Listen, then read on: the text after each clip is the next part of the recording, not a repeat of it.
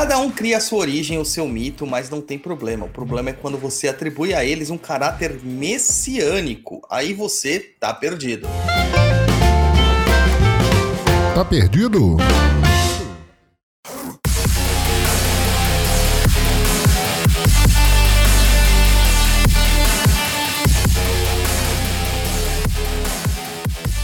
De volta com mais um Tá Perdido, seu podcast de leitura de e-mails e informações que ensina mais do que o Mobral espiritual que montaram por aí. Estamos ao vivo aqui no YouTube para falar sobre macumbaria. E comigo está ele hoje, o afinador de piano digital, Luiz Guenca.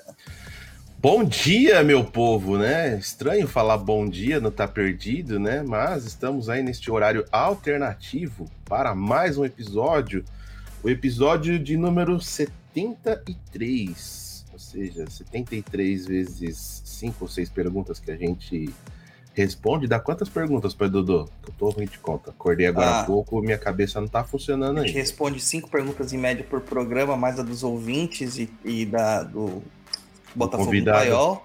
A gente já respondeu 365 perguntas, um ano inteiro de perguntas. É, um ano inteiro de perguntas. É. Então vamos aí para responder mais essas perguntinhas deste Tá Perdido. Mas antes de mais nada, meu japonês, passa aí nossas redes sociais. Para quem caiu de paraquedas aqui, primeira vez aí, nunca acompanhou nosso programa, então já segue aí a gente nas redes sociais. instagram.com/barra papo na encruza ou simplesmente arroba papo na encruza no seu celularzinho. O nosso blog lá com muitos textos, muitos textos e vídeos 0800, ou seja, de grátis, é o www.perdido.co nosso canal aí, se você está acompanhando pelo YouTube, você achou? youtube.com.br Perdido Pensamentos, tudo junto. Nossa plataforma de cursos é o www.perdidoiad.com e o nosso e-mail para você mandar a sua dúvida para ser respondido neste programa é contato@perdido.co. E também tem o TikTok aí, né? Tem o TikTok do Pai Dodô, que a gente chama carinhosamente Pai Dodô, mas é o Tata Enganga Zilauapanzo. Então é tiktok.com barra Tata Zilauapanzo. Como tá na tela aí, ó, o Zilauapanzo, o nome dele. Meio complicadinho de escrever, torta a língua, mas é isso aí. E também tem o TikTok do, do Papo na Encruza, né? Arroba Papo na Encruza. Segue lá também. E basicamente é isso, né? Uma quinta-feira fria, com essa garoa, nada melhor do que ficar na cama dormindo. Pois é. Pois é, eu queria estar tá tomando um cafezinho quente agora, mas tudo bem, mas vamos lá, né? Vamos responder as pessoas aqui do nosso nosso e-mail. Inclusive, mandem mais e-mails, viu, gente? Tá findando lá. Japonês, só tem eu e você aqui, então você vai ler todos, cara. Pode ler o primeiro aí. Caramba, meu. Tudo eu. Só respondendo aí, Samuel, tá frio em São Paulo. Aqui tá marcando 17 graus, cara, mas parece que tá mais frio, tá? O Samuel é de Curitiba, se eu não me engano. Lá é, tá Curitiba também ainda. deve estar tá mais frio do que aqui em São Paulo, né? Que lá também chove, faz frio pra caramba. É, vamos lá. O e-mail número 1 um de Gabriela Almenteiro Ventura. Boa noite. Já acompanho o Papo na Cruz há algum tempo e só hoje descobri a existência do Tá Perdido. Falha minha, eu sei. Não sigo nenhuma religião, mas gosto de ouvir sobre religiosidades e o trabalho de vocês me parece bastante sério.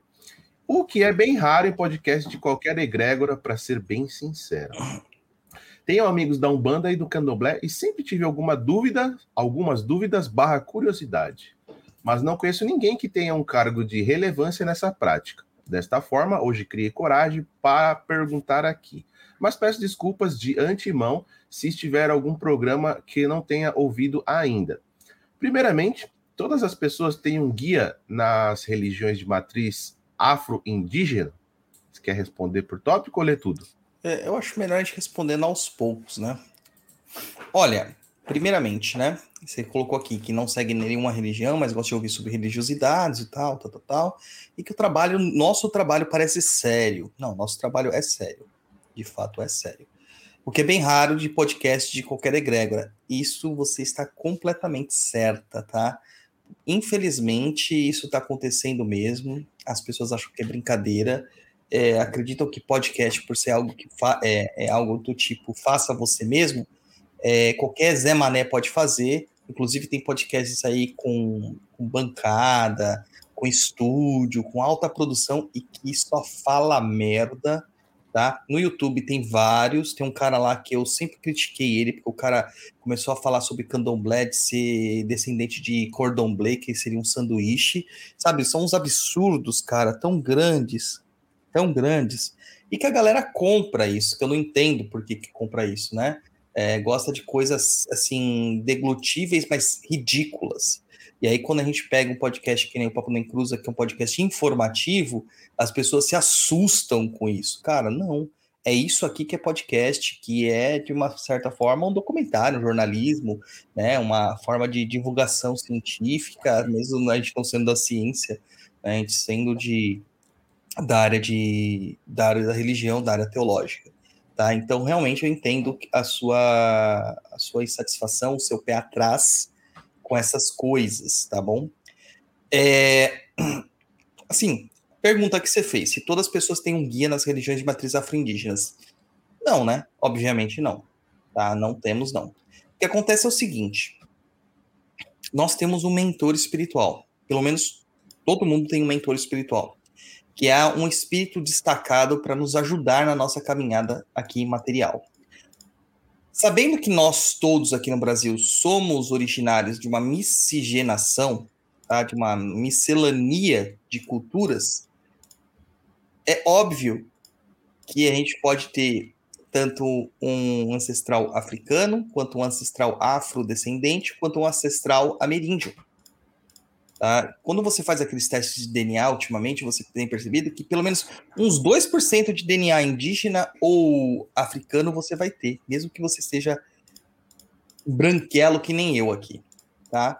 Isso demonstra justamente essa questão da nossa ancestralidade desconhecida. Tá bom? Então, veja só como que são as coisas, né? E, e, pode ser que um desses espíritos seja destacado para você. Agora, você só vai ter guias de matriz afro, afro-ameríndia se você uh, entrar mesmo numa religião dessas, tá? Aí, por exemplo, vamos supor que o seu ancestral aí é um caboclo, né? É um indígena. E ele não vai se manifestar com o nome indígena, ele vai dizer um nome específico lá para você saber. Às vezes pode até dizer o nome indígena. Mas ao adentrar numa Umbanda, por exemplo, ele assume o seu nome é, simbólico dentro da Umbanda e assim o faz, tá? Com o arquétipo da Umbanda e tudo mais. E outros espíritos começam a se aproximar de você e também desse ancestral em comum que vocês têm, tá? É, é, trazendo para você uma falange de trabalhadores aí para vocês. Quando você não é de uma religião, não tem, vamos supor que você não tenha nada dessa ancestralidade, um europeu, por exemplo, mas quer adentrar numa, numa uma religiosidade dessa, alguns espíritos são destacados para é, cumprirem esta função, tá? Eles se aproximam de você por similaridade, por simpatia e são colocados ali para te ajudar nesse processo. Beleza? É isso. Vai lá, japonês, próximas. É, não sendo seguidora de nenhuma doutrina religiosa, ainda assim recebo vários alertas ao longo da vida, seja em pensamentos intrusivos ou através de pessoas aleatórias em momentos chaves da minha vida. Não me sinto à vontade de nomear estes, abre aspas, oráculos, fecha aspas, com nomes usados em religiões, por respeito e deferência, deferência. Os denominados Billy Foot, não sei de onde surgiu o nome, mas foi o que ocorreu quando fui contar uma dessas experiências pela minha primeira vez. Seria isso ofensivo de alguma forma? É, no caso que ela está falando de dar o um nome de uma entidade para uma, uma intuição que ela sentiu e que ela acredita que provém de uma entidade espiritual. Cara, e, e, a gente acaba dando apelidos, né? Eu chamo o Tiriri muitas vezes de obsessor de estimação, né? Por ele estar tá sempre muito perto aqui.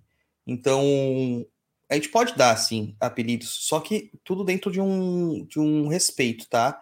O que as pessoas fazem é brincam muito, sabe? Com a, com a, com a espiritualidade, assim, de uma forma geral e comprometem a espiritualidade dela e também a própria, as próprias entidades espirituais.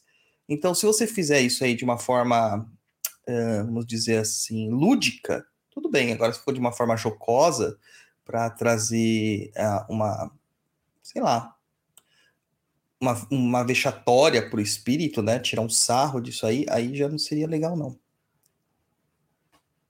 Vai, japonês. New York. Com relação a esses avisos, qual o sentido de alguém que segue um preceito religioso qualquer simplesmente ignorar estes alertas? Vejo isso muito frequentemente entre as pessoas que convivo, sejam de qualquer forma de fé. Eu que nem sigo nada, abaixo a minha cabeça e obedeço. Então, cara, as pessoas elas têm frustrações na vida, né? E como elas não conseguem uh, dizer exatamente que é uma entidade espiritual, elas muitas vezes causam um. Como que é? Uma negação, né, japonês? Que é o nome certo? Entrar em negação. Negacionista. É, acaba se tornando negacionista. E acaba gerando essa situação aí que você tá falando, que você que não é da religião acaba Cara, minha, minha câmera nunca fica numa posição boa, japonês. Tem que dar um jeito nisso aqui. Olha. É, que acaba gerando um negacionismo e ela se impede de conseguir estruturas, né? Ali que seriam muito, muito poderosas, que é a consulta oracular mesmo, né? Por exemplo, para você ter uma ideia, eu consulto, faço as consultas oraculares para as pessoas e sempre recomendo que elas consultem quando elas não têm problema, justamente para prevenir o problema, né? Quando você tem uma entidade espiritual ao seu lado, isso está acontecendo o tempo todo, só que você não dá ouvidos. E o que, que eu vejo nas consultas oraculares? A maior parte das vezes, cara, aparece lá justamente que a pessoa não está ouvindo a entidade dela. Tá? Então é um negacionismo mesmo que, que se cria, né, em cima disso daí. E tem muitas pessoas que têm medo de estar esquizofrênicas também, né? Será? Manda, manda já. Você ouviria a voz da sua cabeça assim, à toa? Cara, eu falei já num papo na Cruz algum tempo atrás. Não sei se poderia chamar de voz, mas um sexto sentido. De várias vezes, tipo assim, alguma situação, de eu falar, de eu falar assim, faz isso, e aí eu fazer ao contrário e dá errado. Várias vezes. Faz isso, e dá errado. Faz isso, e dá errado. Não escutar e dá errado. Bom, ela finaliza aqui. Muito obrigado por todos os conhecimentos que vocês dividem conosco, mesmo que muitas coisas eu tenha dificuldades de acompanhar. Um grande abraço. Cara, eu acho que de manhã meu cérebro não funciona direito, cara. Tá bugado? É, eu fico meio bugado, mano, sei lá. Mas vamos lá, japonês, vamos lá. Tá de manhã, um frio. Eu acho que é mais o frio do que o de manhã, viu? Porque eu sou muito ativo, né? Então, não sei o que acontece, não. Rapaz, esse aqui é grande, hein? Vamos lá, o e-mail de que ganha disparado, que é o e-mail do anônimo. Hoje praticamente é só anônimos, pode perceber aí. Deixa eu ver, deixa eu ver as outras perguntas. Anônimo, anônimo. Ixi, é mesmo. Hoje ninguém quis se identificar, não. Só uma única, um único e-mail. Vamos lá. Hoje acredito eu, seja a primeira vez ou uma das primeiras vezes em que um convite não está perdido. Na verdade, eu tô bem situado nas coisas e trilhando meu caminho espiritual na força do chão de Jorge e na cova de Tiriri. Já deu spoiler aí, hein? É, venho por este por esse singelo e-mail prestar homenagem ao pai Douglas Rainho ao seu Rompimate, seu Tiriri da Calunga e todas as entidades que fazem parte da egrégora do CDJ e do CDT. Como disse no início, não estou perdido. Estou, depois de muitos anos, vivendo aqueles que podem ser considerados os melhores anos da minha vida. Por isso, é necessário fazer uma retrospectiva e voltar a 2017. Quer comentar alguma coisa? Não, Pô, vai, se, Vai seguindo, eu tô ouvindo aqui a. Pensei que você queria comentar alguma coisa. É, depois de viver a fase, abre aspas, louca, fecha aspas, das juventudes, com muitas viagens, loucuras e histórias para contar, gastei muito mais dinheiro do que eu poderia. Nessa época eu ganhava 1.500, mas possuía mais de 40 mil em dívidas em empréstimos bancários, cartões de crédito estourados e dívidas com familiares. Mas parece você, não... Chapa. As contas não paravam de chegar e minha perturbação aumentava na mesma proporção. Isso aí, acho que quando a gente é jovem faz isso aí. Graças a Deus eu não tenho esse problema mais, não. Não, mas o japonês era o cara mais endividado que eu conhecia, mano. Nunca não. vi coisa igual. Eu tinha que tá, ficar emprestando até pra ele pegar o ônibus na esquina. Ô, louco. É mentira, viu, assim, gente? É mentira. Me expondo assim? É só zoeira, só pra, pra prejudicar o japonês, só. Para Pra, conseguir man- pra manter o bullying. Para conseguir sanar isso, comecei a fazer freelances em festas e eventos. O pagamento por dia era um dos piores do mercado, 100 reais para 12 horas de trabalho pesado, arrumando um salão de festa, servindo convidados por 6 horas e depois desarrumando tudo para outro evento no dia seguinte. Trabalhava de domingo a domingo, sendo segunda a sexta com telemarketing nos finais de semana como garçom.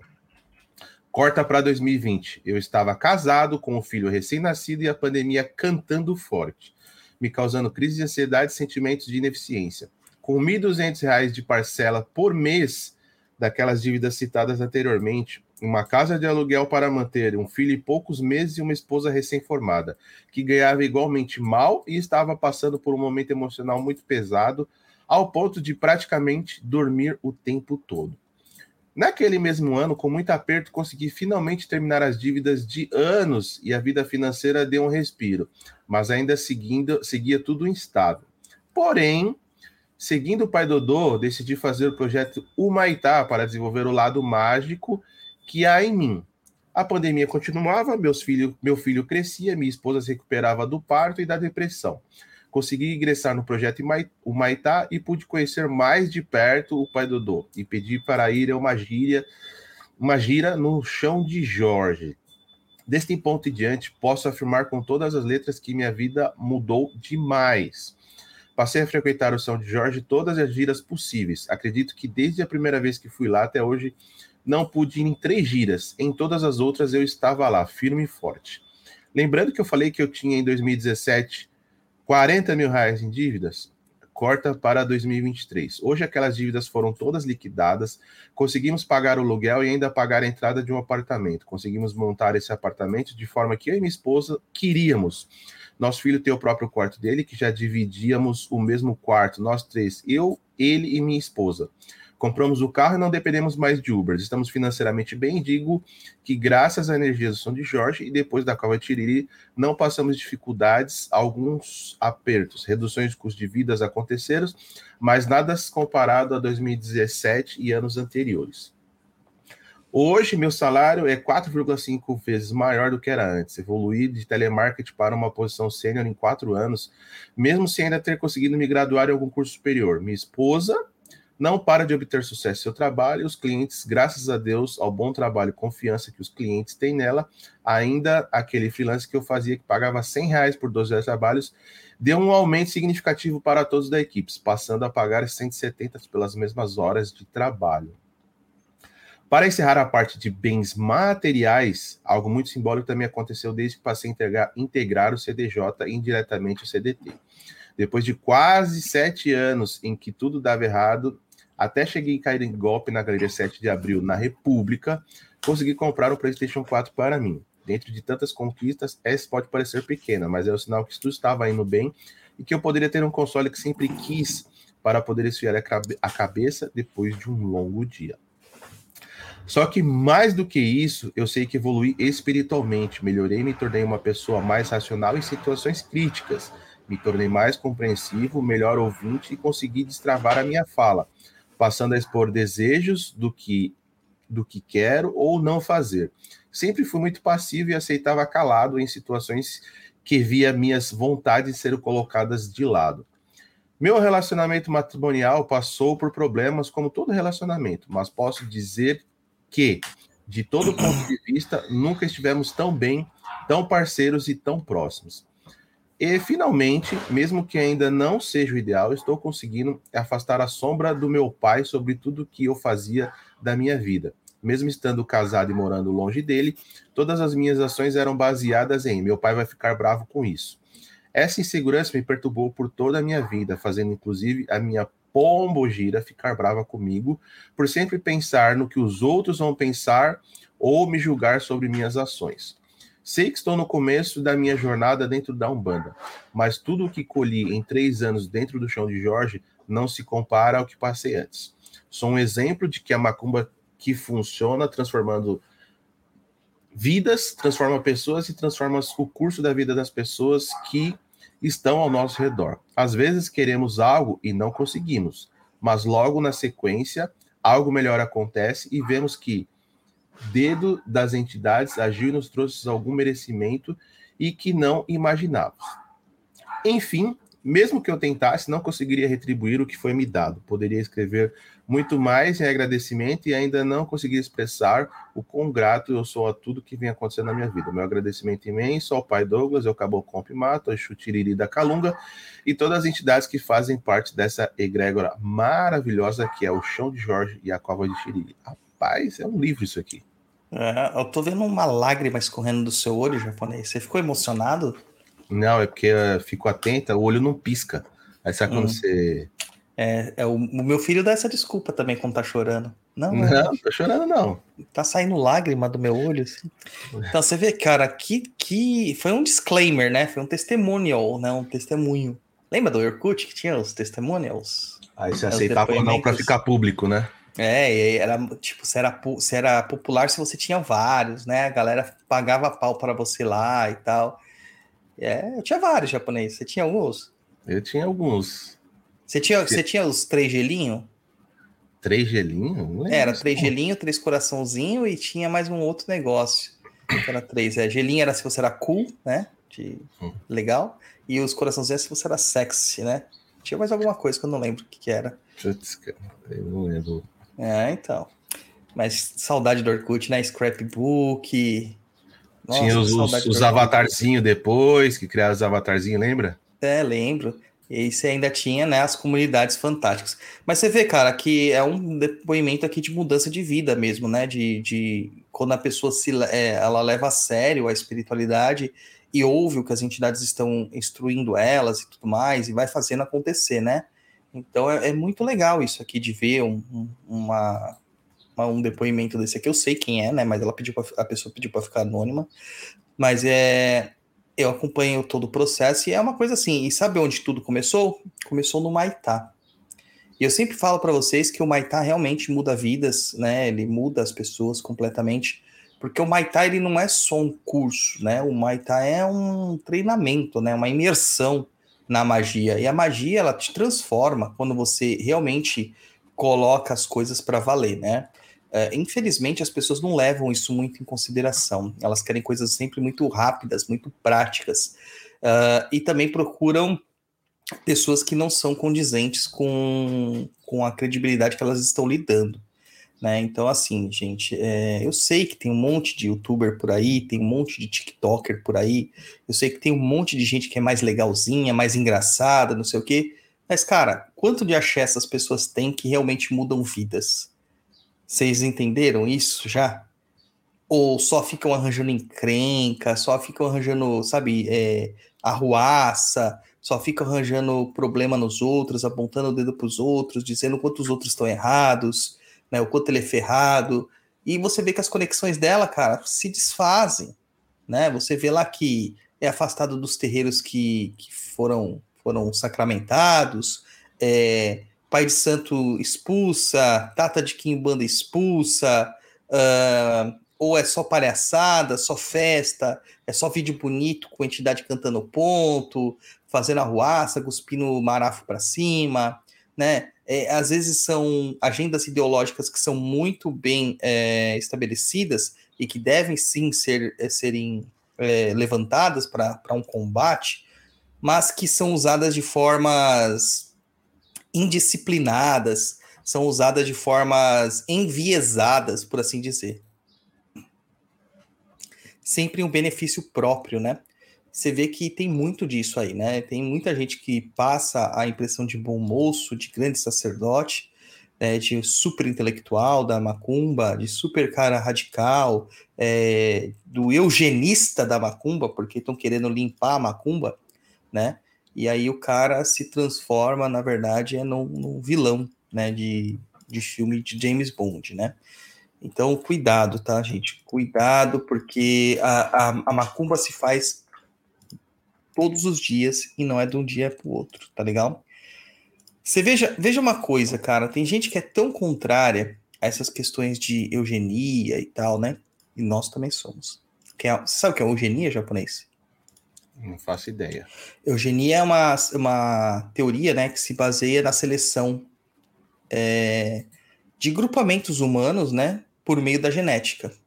tá? Então escolher o melhor ser humano, mais apto, né? Fazer uma, uma seleção, que, qual que é a, a etnia mais poderosa, a etnia mais pura, né? Só que você vê que isso acontece na macumba, dos dois lados, né? Aqueles que defendem um lado e defendem o outro. E isso acontece, cara. Sendo que a macumba ela já vem para mostrar que ela é uma mistura, na verdade. E que a mistura faz, faz sentido. Né? E tem gente que critica tudo isso aí e acaba tendo uma agenda muito errada. Mas, de novo, vou dizer: tudo isso do relato, e olha que relato, tá? É... Começou no Maitá. Tá? E aí, quem entra no nosso marketing, que eu tinha preparado um puta marketing, mas eu vou falar de uma forma diferente, até porque é um papo sério. O Maitá é um projeto que eu criei, cara, há muitos anos, sobre treinamento em magia. Eu lembro. Você lembra quando eu criei, né? Os primeiros, os primeiros grupos eu fiz de um caráter mais uh, experimental, por assim dizer. Então tinha uma cobrança muito reduzida, né? É, a gente doava isso para algumas instituições de caridade. É, a gente não tinha um terreiro aberto ainda. Então a gente fazia esses tipos de trabalho. Só que eu percebi que era um conteúdo muito denso, um conteúdo muito é, é completo para ser feito desta forma. E aí eu mudei, de uns anos para cá, eu mudei o projeto Maitá, reformulei completamente esse projeto Maitá e lancei alguns grupos. A gente está no quinto grupo do, desse modelo do projeto Maitá. Só que o que acontece? Como é um projeto que eu preciso estar em cima, acompanhando, eu percebi que eu não conseguia mais, né, pelas múltiplos, é, múltiplas responsabilidades de dirigente espiritual hoje, é, é, dar tanta atenção ao Maitá quanto seria necessário. Então eu reformulei novamente o Maitá porque as pessoas queriam fazer. E eu estava já a ponto de fechar o Maitá, né? Para vocês verem que nem tudo é dinheiro, gente. Eu estava a ponto de fechar o Maitá para não fazer mais turmas, mas a galera pedindo demais para fazer. E como eram turmas fechadas que a gente fazia antes, sempre ficava alguém de fora e reclamava. Então o que, que eu fiz? Eu peguei umas semanas aí, quase um mês e meio de trabalho. Eu reformulei completamente o Maitá, de novo, e mudei o nome de Projetos Maitá para Caminhos do Maitá. E lancei isso no Perdido EAD. Então agora você vai ter o conteúdo do Maitá revisado, atualizado, alguma, alguns deles ampliado. E também é, a gente adicionou outras é, outros tópicos dentro do Maitá. Inclusive, a gente adicionou o curso de oráculo de dados do povo malandro, tá? E tá lá à disposição também dentro desse módulo do Maitá. Só que o Maitá não é um curso, Japa. Então não é um curso que você vai lá, faz o curso e tipo volta para casa e dane-se. Né? O Maitá é um treinamento. Então são mais de 100 dias de treinamento. Cada módulo ele tem uma duração de 20 dias. Então você vai ter acesso ao material, que é um material basicamente escrito, é, como, como todo treinamento mágico, ele não, não se pauta em vídeos, porque o vídeo distrai você. Ele não te ajuda a, a estudar, ele te distrai. Então, nós temos uh, conteúdos em textos escritos lá, que a gente chama de monografias. A gente escreve esses artigos, são vários artigos separados por módulos. Cada módulo tem a duração mais ou menos de 20 dias. E nessa proposta, você vai ler o módulo e você vai praticar aquilo que você aprendeu. Para no próximo módulo você agregar esse conhecimento. Então, um módulo depende do outro. Não dá para você é, é, simplesmente ignorar um módulo ou passar tudo na, na sabe, no, no fast forward. Não dá para fazer DP? Não dá. Não dá.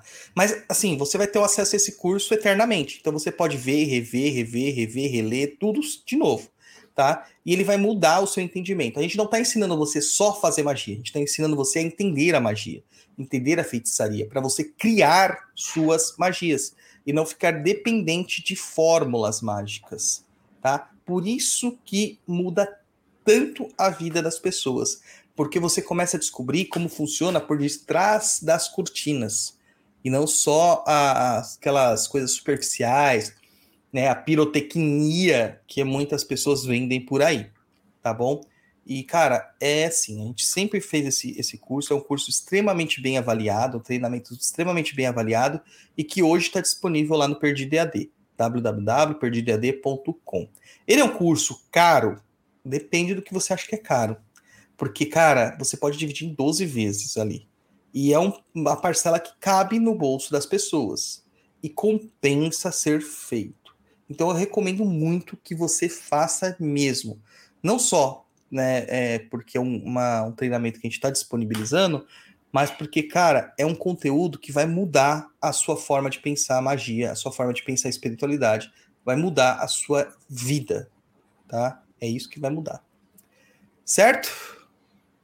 Certo. Então, onde que as pessoas encontram lá o Caminhos do Maitá? Lá no Perdido EAD, www.perdidoead.com. Maravilha. Vamos para a próxima leitura aqui? Vamos lá para a leitura do número do e-mail número 3 da Anônima. Olá, eu vou pular o nome da pessoa. Gostaria de perguntar ao pai Dodô a respeito da pessoa fazer programa e também querer desenvolver mediunidade em um terreiro de Umbanda. Será que é o programa que eu estou pensando mesmo? É, é, esse mesmo. Garota de programa, é isso? Isso. Tá, então deixa eu voltar aqui, porque Olá, me chamo Tananã Tananã e gostaria de perguntar ao pai Dodô a respeito da pessoa fazer programa. Não o nome, querer... cara. Querer desenvolver a mediunidade em um terreiro de Umbanda. Se puder me dizer sobre isso, fazer programa interfere no desenvolvimento mediúnico? Se sim, como? Obrigado, acompanho vocês no Spotify. Gente, a gente nem sabe se é o nome real da pessoa, tá? Só para dizer, isso aqui é um nome fictício. A gente vai colocando os nomes aqui, você vai ver que tem um outro, um próximo aí embaixo também que tá tudo com nome fictício. Eu tô mudando os nomes justamente por causa disso. Agora, se, se acontecer de ser uma coincidência, né? Hum. Na vida, não tenho como lidar com as coincidências da vida. Então é o seguinte, cara, é...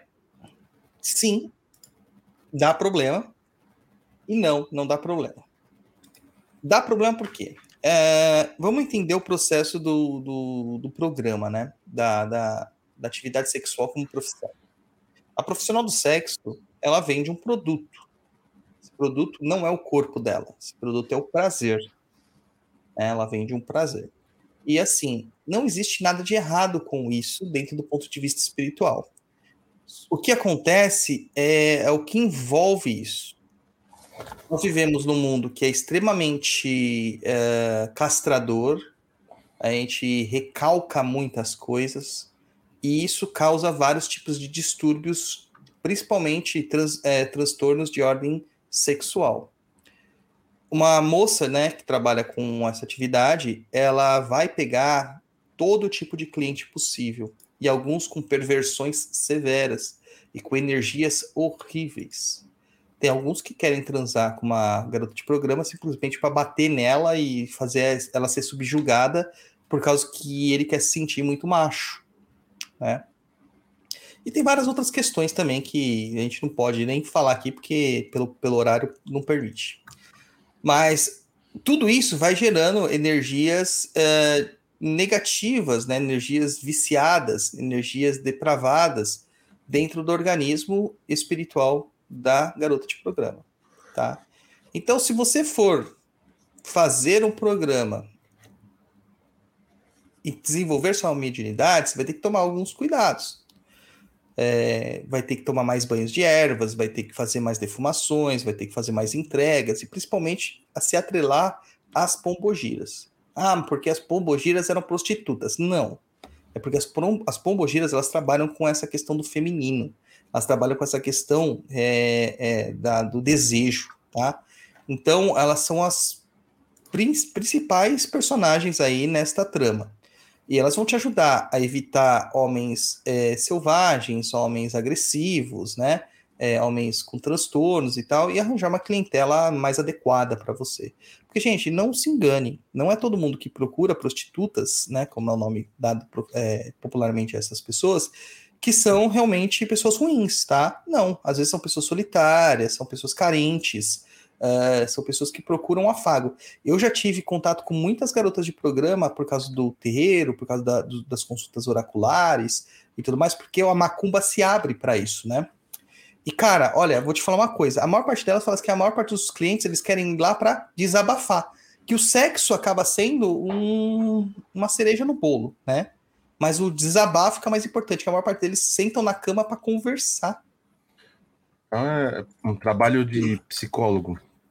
Não, não seria isso. porque ela não tem, ela não tem essa titulação. Não, sim. Mas seria mas... de uma, uma, uma companheira. Conselheira.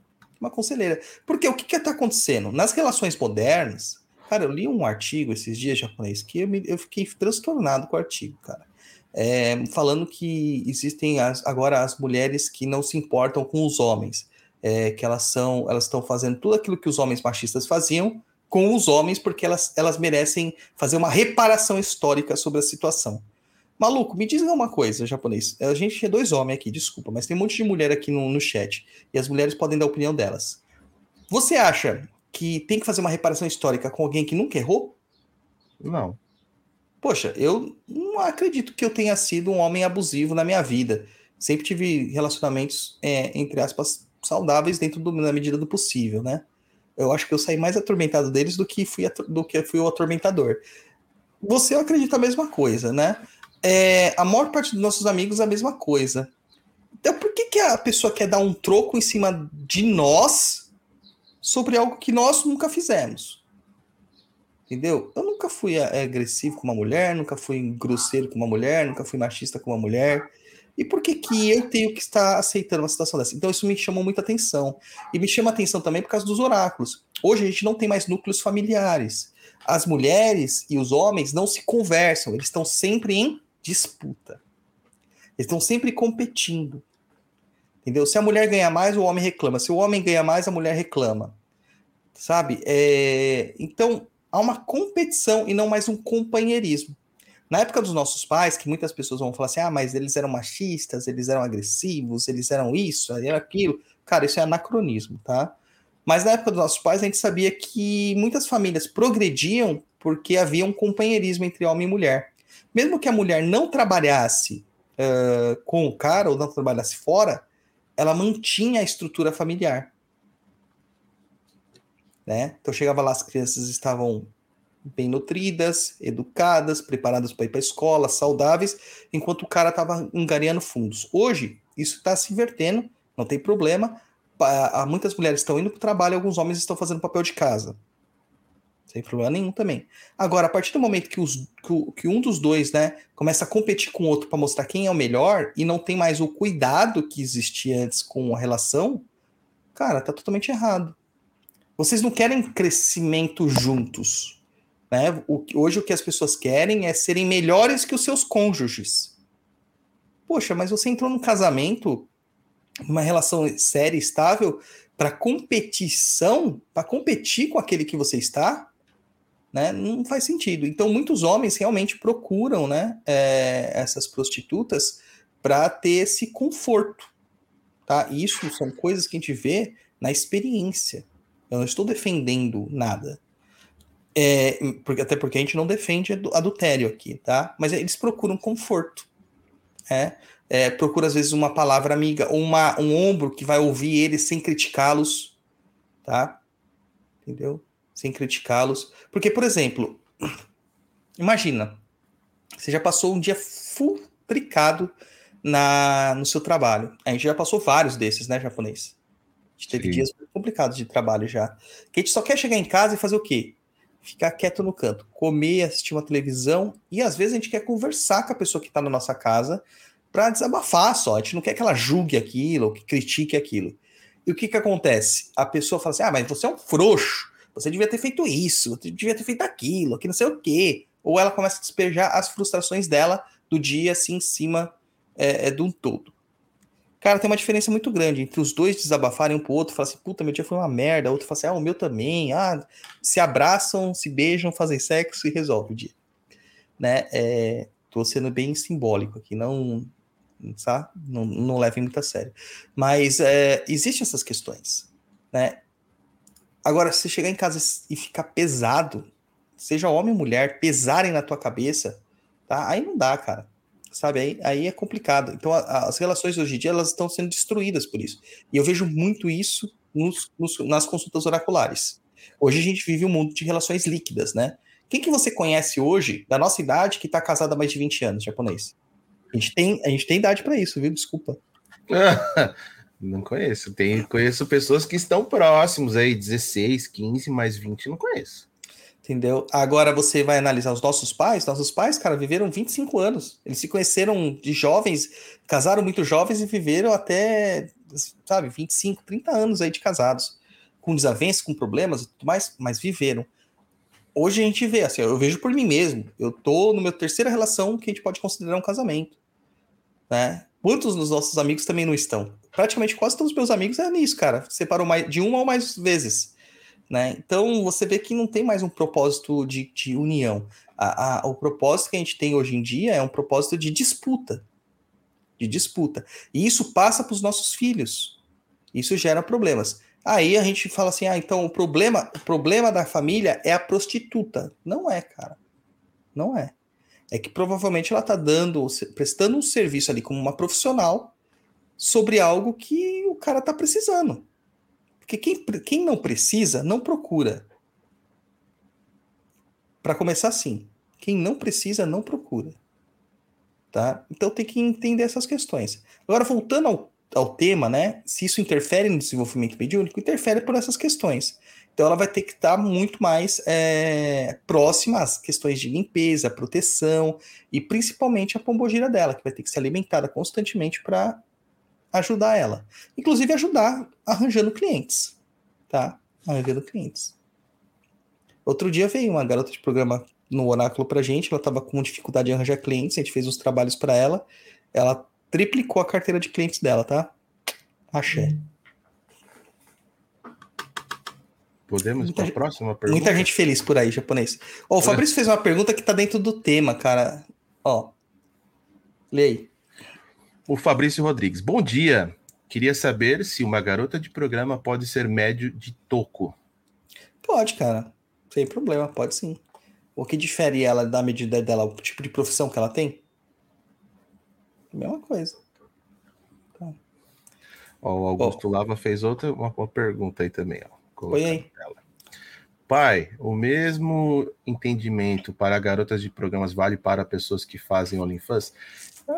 Não sei, porque Mais não tenho, não tenho contato físico, né? É, mais a imagem. Acho que o Douglas falou aí teria que ter a conjunção lá para ter essa transferência de energia aí, né?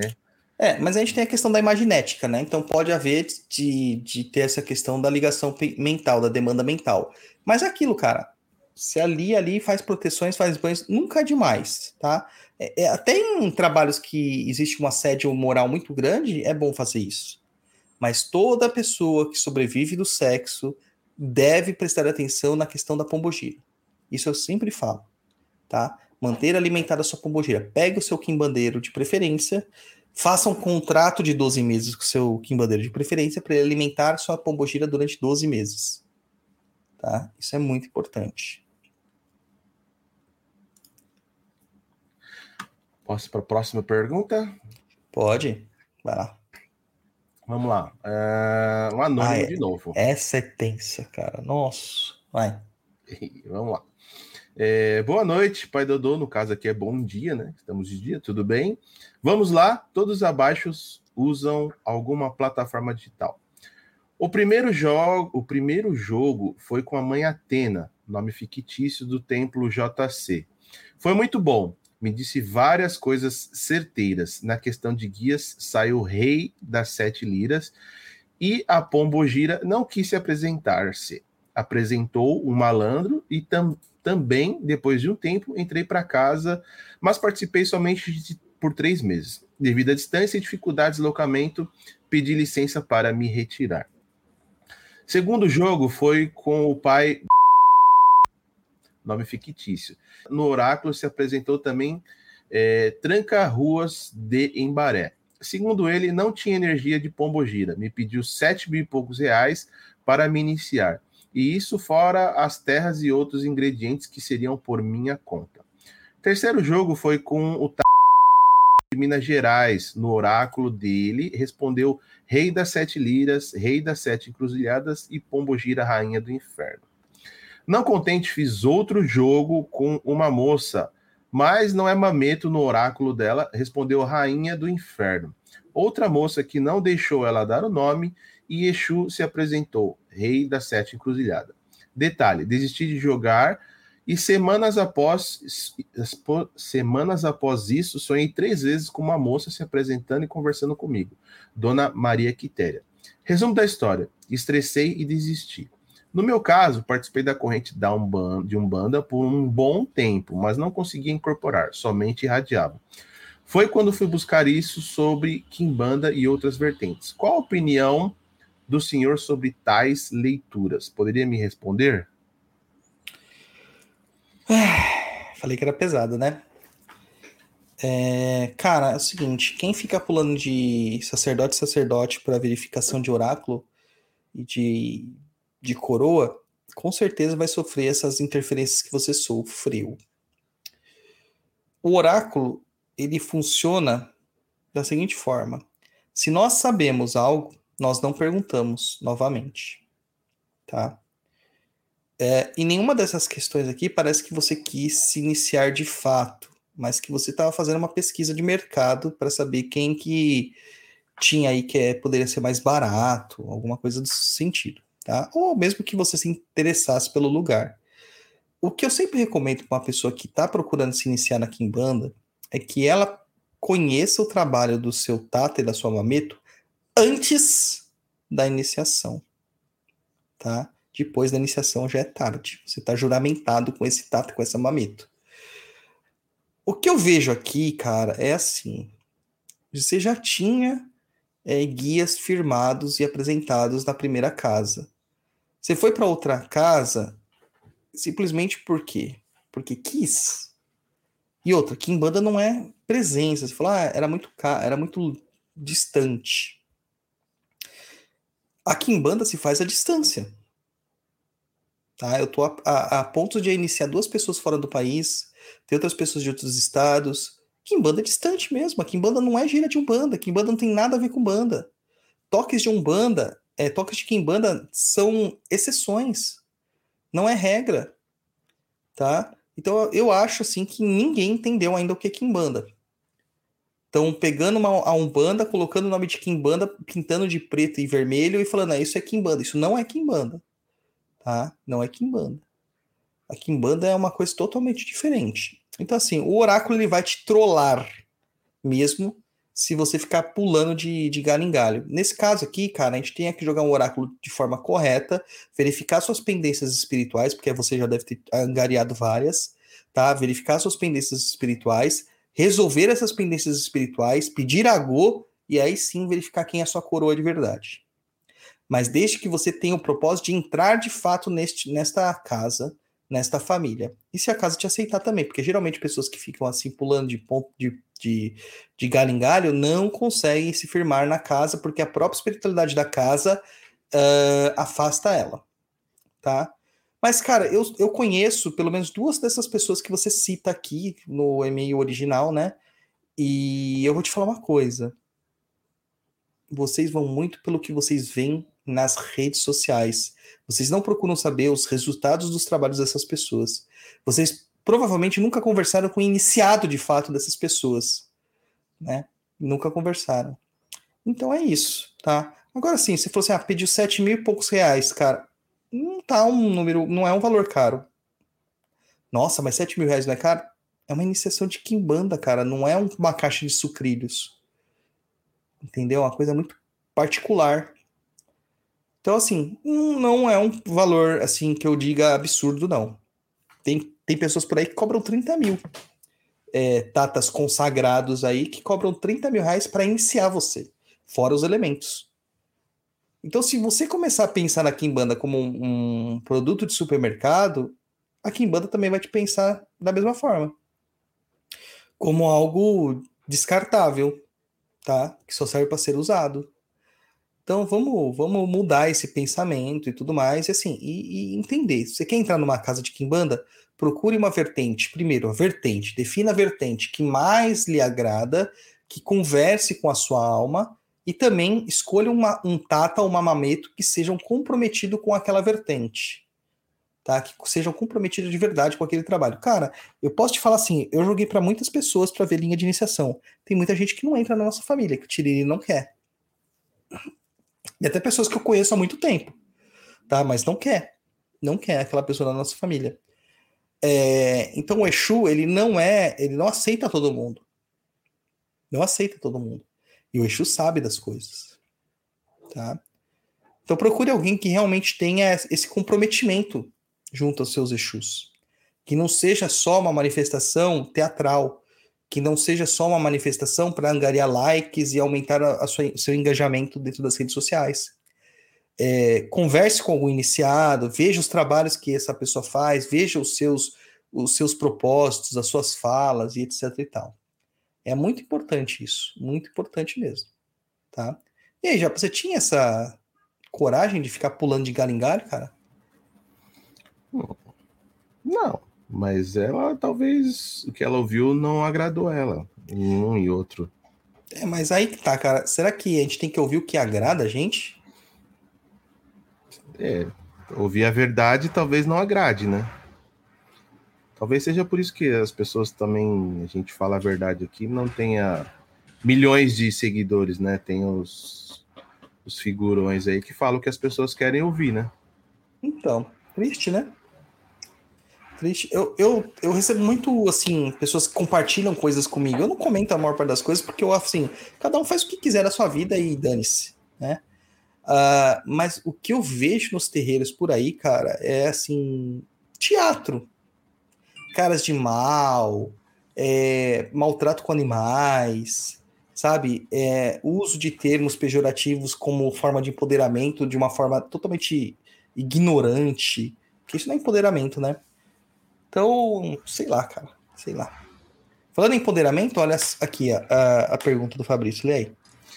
Pai Dodô, mais uma pergunta levando em conta a outra que fiz. Hipoteticamente falando, se ela faz programa de dia e tem gira à noite, pela alta liberação da Kundali, ela consegue se organizar, se energizar de volta? Deve ser Kundalini que ele tentou escrever. Bom, primeiro, para trabalhar na Umbanda, você tem preceito. Preceito também tem a isenção do sexo. Tá? Você não pode fazer sexo, então você tem que se abster de sexo. Então, logicamente que ela não poderia trabalhar com sexo nesse dia. Ah, mas eu trabalho dela. Mas nesse dia não pode trabalhar com sexo. Tá? É, então, não teria como acontecer isso aí. Tá bom? Tem um outro aqui, ó, do Eduardo Roberto também. Qual a sua visão sobre aliciamento de filhas de santo pelo pai da casa? Primeiro, vamos lá. Se é aliciamento de verdade, é crime. Denuncie vai na delegacia, abre um boletim de ocorrência. Se é, é, é, e se for só uma má interpretação da pessoa? Já parou para pensar nisso? Tem muita gente que diz que está sendo aliciada que não está. Se a pessoa se acha que realmente está sendo aliciada, ela tem que ir lá na delegacia, abrir o boletim de ocorrência e as pessoas se explicam no juízo. Tá? É isso. Simples assim. Tem lei, gente. Tem que usar. A Tânia falou uma coisa assim essencial aqui, Tânia Crepaldi. A maioria das vezes que nos consultamos com uma pessoa séria, não gostamos de ouvir o que foi dito. Eu fiz a leitura semestral, que eu faço a leitura anual e a leitura semestral pelo tarô para os meus clientes, alguns clientes fiéis aí, né? E, cara, a maior parte das coisas as pessoas não gostam de ouvir. Mas por quê? Por quê? Não agrada o que ela quer ouvir. Exatamente, porque são coisas que é justamente para você evitar o planejamento anual, o planejamento semestral, é que são coisas ruins que vão acontecer na sua vida para você se preparar, às vezes evitar aquilo ou se preparar para passar com aquilo lá com mais força. Entendeu? Ah, o, o Matheus coloca aqui: tem pai de santo que alicia filha. Gente, como assim? Tem muito, cara. E tem mãe de santo também, tá? Eu conheço aí um terreiro que falam que o pai de santo chega lá achochando todos os consulentes e os filhos, e tem mãe de santo que chega lá achochando também os consulentes e os filhos, né? se esfregando tudo. Então é complicado. Ai, ai. Eu que sou trouxa, né, japonês? Eu que fico batendo, dando murro em ponta de faca aqui, só me ferrando. Porque devia ser trouxa, devia ser assim que nesses caras fazendo qualquer coisa. É, mas você é? tá fazendo certo. É o certo pelo certo. Vamos lá, próxima. Aqui, o pessoal perguntou aqui, o LP pergunta, LP ou ALP? Não sei, é o LP. Uau, não sabia que era possível uma leitura anual semestral. Se eu conseguir prever metade dos BO já é uma vitória. Então, é para isso que serve. Claro que tudo muda, justamente a gente faz essa leitura para poder fazer mudanças. Por isso que a gente faz a anual e depois no meio do ano a gente abre para semestral. É, é porque a gente já se prevenir, né? Se precaver, para se precaver sobre as situações que vão acontecer durante o ano. E se a gente fizer as mudanças corretas, as situações vão mudar também, né? Já para se prevenir. Vai na. O e-mail de número 5 é. Anônima. Hoje a anônima foi unânime aqui, maior quantidade. Foi. Olá, pessoal do Papo. No episódio 68 do Tá Perdido, o pai Dodô comentou a respeito das pessoas que têm sentimento de não pertença e que isso, na maioria das vezes, se dá por ruptura na ancestralidade. Na minha família tem um caso assim, em que uma determinada pessoa é destoante em tudo e até já comentou que às vezes nem parece ser da mesma família já li de forma rasa sobre o filho da última hora no Espiritismo, enfim.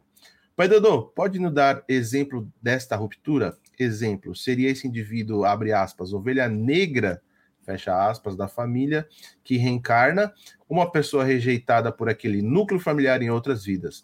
Realmente isso alugou um triplex na minha cabeça. Desde já, é, agradeço a atenção de você. Olha, o que acontece é o seguinte, a gente é resultado de nossas encarnações passadas, tá? E a família também. E normalmente a gente reencarna no mesmo seio familiar, né? É, então a gente vai trazer as dificuldades de outras vidas. Em alguns casos, né, o espiritismo diz isso, que as pessoas evoluíram a um ponto de não reencarnarem e aquelas pessoas que ficaram para trás vão ter que reencarnar em outras famílias e que perdem esse senso de pertença. Eu não acredito desta forma tá? Porque é uma forma muito romântica de se pensar. É, o que acontece é o seguinte, realmente tem essa ruptura. Como que se dá essa ruptura? Provavelmente os ancestrais não estão aceitando as condutas daquela pessoa, tá? Não estão aceitando a conduta daquela pessoa. Então é preciso reavaliar essas condutas e também verificar. Opa, desculpa. É, é preciso ter uma solução aqui. É preciso reavaliar essas condutas e também verificar se não tem que ser feito um trabalho para essa ancestralidade. Uh, tem muita ancestralidade que tá doente, cara. Tem muita ancestralidade que tá revoltosa. Tem muita ancestralidade que tá é, desnutrida. E a gente precisa verificar exatamente isso para ajudar nesses processos, tá? Infelizmente, a gente não dá valor para a ancestralidade da gente. A gente não dá valor. E quando a gente vai perceber, já é tarde demais. Eu sempre faço uma, uma comparação, né? É, uma figura de linguagem, assim, no sentido de. A ancestralidade seria o nosso combustível. Então não adianta a gente ter o melhor carro do mundo, com as vias mais abertas, todos os caminhos abertos, se o nosso carro está sem combustível. Você vai ver aquela via aberta, mas você não vai sair do lugar. Entendeu? Então você precisa é, dar, né, é, é, interesse, observância para a sua espiritualidade, principalmente na parte da sua ancestralidade. Pessoas com rupturas ancestrais, elas sofrem demais, cara. Elas não conseguem nada na vida. Nada. Tá? Então, é muito complicado. Ou quando conseguem, perdem logo na sequência. Tá? Então, tem que, tem que cuidar. A gente passou por um momento aqui muito triste né, nos últimos anos, que foi por causa da Covid. E muitas pessoas familiares morreram de formas é, abandonadas, porque a gente não podia estar junto deles, nas dos UTIs e afins, né? E muitos morreram revoltados. Cara, a, nossa, a espiritualidade da galera tá extremamente balançada. Tá, tá muito, muito, muito difícil. E eu recomendo realmente fazer um trabalho nessa espiritualidade para resolver essas situações. Tá? É isso. Simples assim. Certo, Japa? Certo. Japa, a gente não tem Botafogo no paiol. Mas, em compensação, eu coloquei duas perguntas lá de apoiadores nossos, né? E, assim, já antes da, de todo mundo perguntar, como que faz para se tornar um apoiador do Papo na Cruz e do Tá Perdido? Cara, é muito fácil. É só entrar lá no site do Catarse, catarse.me barra Papo na Encruza, escolher lá o seu como é que eu posso falar? Escolher o seu modo, tipo de apoio, que tem vários, é o mais baratinho a partir de cinco reais, né? Aí cada cada classe de apoio você tem vários benefícios lá para apoiar. E aí você se torna apoiador, entra lá no Umbral, que é o nosso grupo secreto lá no Telegram. participa da comunidade dos apoiadores, tem acesso aos arquivos, há muita mironga, troca ideia com todo mundo que acompanha, pode participar aqui é, no programa com a gente, se você não tiver vergonha, como a maioria das pessoas fala que querem, mas na hora que a gente coloca lá no, no, no umbral, ai, eu tenho vergonha, nunca falei, ai, não sei o que, enfim, é fácil. Já, antes da gente ler aqui, lê o comentário do, do Alipe aqui, ó. Depois do ritual da ancestralidade, a vida do meu núcleo familiar melhorou absurdamente. Perdemos recentemente nossa avó e logo depois, depois tio de Covid. Continua? São três. Cadê? Mas não tá na tela? Cadê? Tá, pô. Aqui, tá. Hã? Tá e ao honrar eles e ao honrar eles e os demais, emocionalmente todos nós conseguimos sorrir, ter autoestima, aproveitar um pouco a vida sem remorso deles não estarem conosco. O trabalho de vocês é lindo, louvável, a sinceridade dos resultados, desde as mirongas do perdido até os rituais cada um com o seu objetivo, mas sempre deu certo. Axé muito sucesso sempre. E muito obrigado. Axé, muito obrigado. Bom, vamos lá. Primeiro pergunta aqui do Samuel Perini. Achou aí na pauta, japonês? Sim, vamos lá. É, sei que não é o tema barra foco do TP, mas o senhor poderia falar um pouco sobre o Barão de Samedi? Tem um, tem um jantar à fantasia fim de ano e estava pensando em usar ele como inspiração barra referência para vestimenta, abre aspas, abre parênteses, cartola, colete, terno e rosto em caveira. Será que pode dar ruim? Isso em questão de ofender ou fazer uso do estilo da entidade e por ser de outra cultura? Cara, vai dar ruim. Entidade não é roupa para se usar em, em, festa, né? O Barão Samedi é um Loa do voodoo haitiano, tá? Loa é uma divindade, é como se fosse uma um encantado, por assim dizer, tá?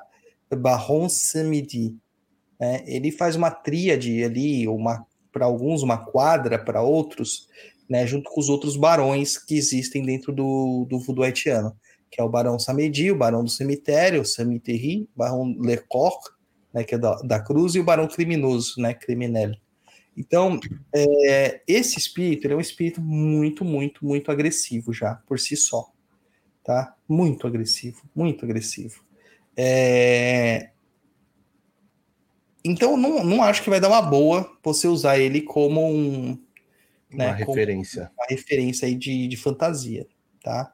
Então, Pula essa. Pula essa. Vamos lá para o próximo, o Gui Sapucaia. Na sua opinião, extratos espagíricos podem substituir as ervas brutas nas firmezas? Sabe se tem alguma diferença? Eu achei que você não ia conseguir falar espagíricos, cara. Por isso que eu coloquei essa pergunta. Mas você me, é, você me venceu. É, sou alfabetizada, rapaz. Tá pensando é, o quê? Tá bom. Então, vamos lá. É, o, primeira coisa, então, já que você é alfabetizado, você sabe o que é um extrato espagírico? Não, não sei o que é. Mas isso não tem nada a ver com ser alfabetizado ou não. É, vocabulário tem a ver. Não, é, ninguém sabe o dicionário. Ninguém sabe o dicionário inteiro, a não ser o Aurélio. É, extrato espagírico é um preparado de ervas através de um extrato, né? De um. Você vai usar um solvente para extrair as propriedades daquela erva. Então é o que nós aqui no Brasil chamamos de tintura. Gosta de usar esses nomes extratos espagíricos é o povo da alquimia, tá? É, a gente chama de tintura. Então você vai usar um vinho, um, um álcool, um, uma cachaça, um uísque e vai deixar algumas ervas frescas mergulhadas nesse líquido para extrair os seus extratos, tá? Extrair os seus extratos, extrair as suas potencialidades. E assim, substitui sim a erva, tá? Em muitos casos, pode substituir a erva sim, a não ser que dentro daquele tanto você verifique que é preciso usar a erva fresca. Tá? Então tem assim situações e situações. Eu tenho um vidrinho sempre preparado de ervas aqui, com uma tintura de ervas, para emergências. Quando eu tenho que tomar um banho de ervas, eu não consegui comprar ervas, não achei ervas frescas, ou quando precisa ser uma coisa muito rápida, tá? Então eu sempre deixo um vidrinho aqui. Então, pode sim, pode ser substituído sim. Tá bom? Podemos ó, o, o Matheus falou aqui uma coisa interessante, ó. Lê aí. Tinha uma menina da corrente que faço parte, que em 15 dias de Umbanda estava incorporando essa entidade. A entidade da mãe de santo mandou subir. Era Egum. E a menina super se ofendeu e saiu da casa. Cara, o Barão Samedi não vai se, se manifestar em brasileiros. Porque você precisa ter uma questão é, ligada ao voodoo haitiano. Tá? Você precisa ter o chão lá. Que a gente está falando de, um, de, um, de uma entidade, tá? Que, que, que está muito ligada ao solo.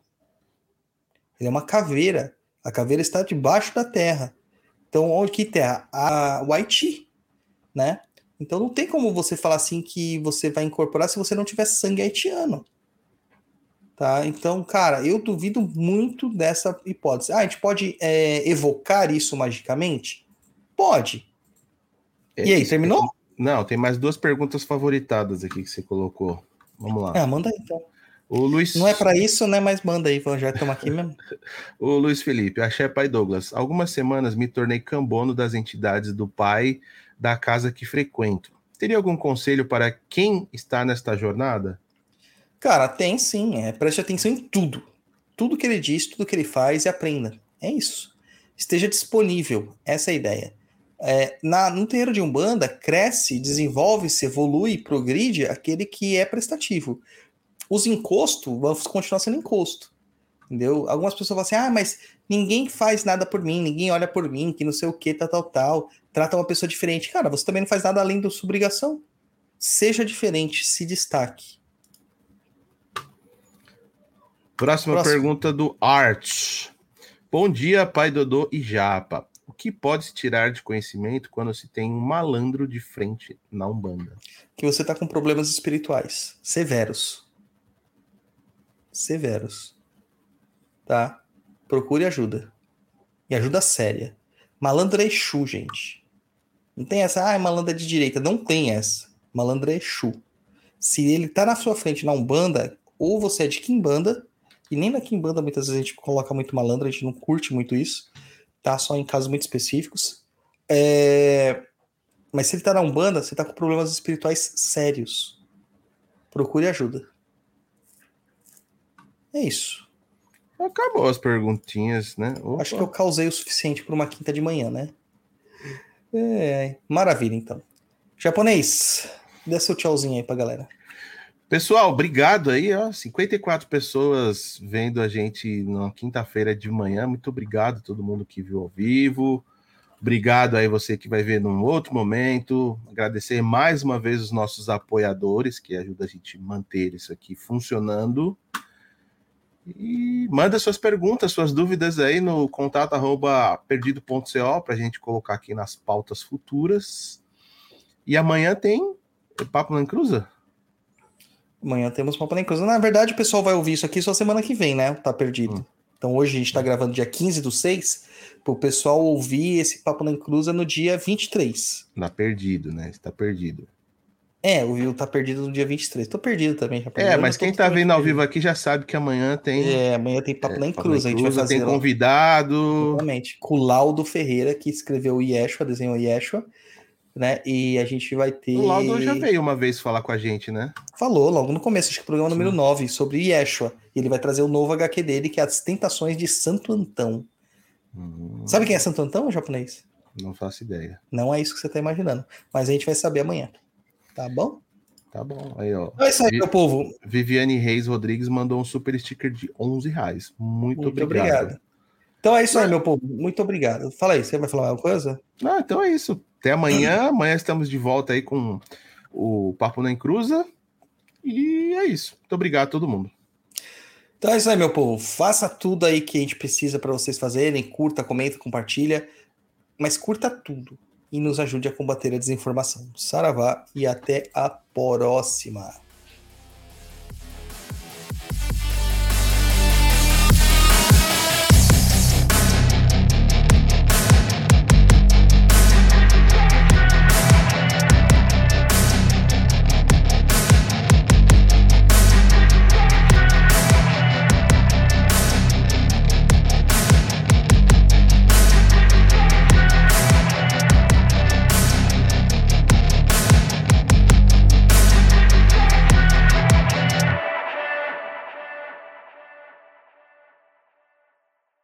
Claro que eu tô todo perdido mesmo, cara. Fiz, nem separei a pauta aqui pra você ter uma ideia.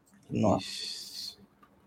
É tem gente assistindo? Não, não tem gente assistindo ainda. É, mas vai assistir, vai pegar no delay, né? Mas tudo bem, faz parte. Aí, entrou gente agora. É, então, vocês estão entrando bem na hora que eu tô errando tudo, mas tudo bem, é. Hoje o, Douglas tá, hoje o Douglas tá perdido. Tô perdidaço. Então vamos lá.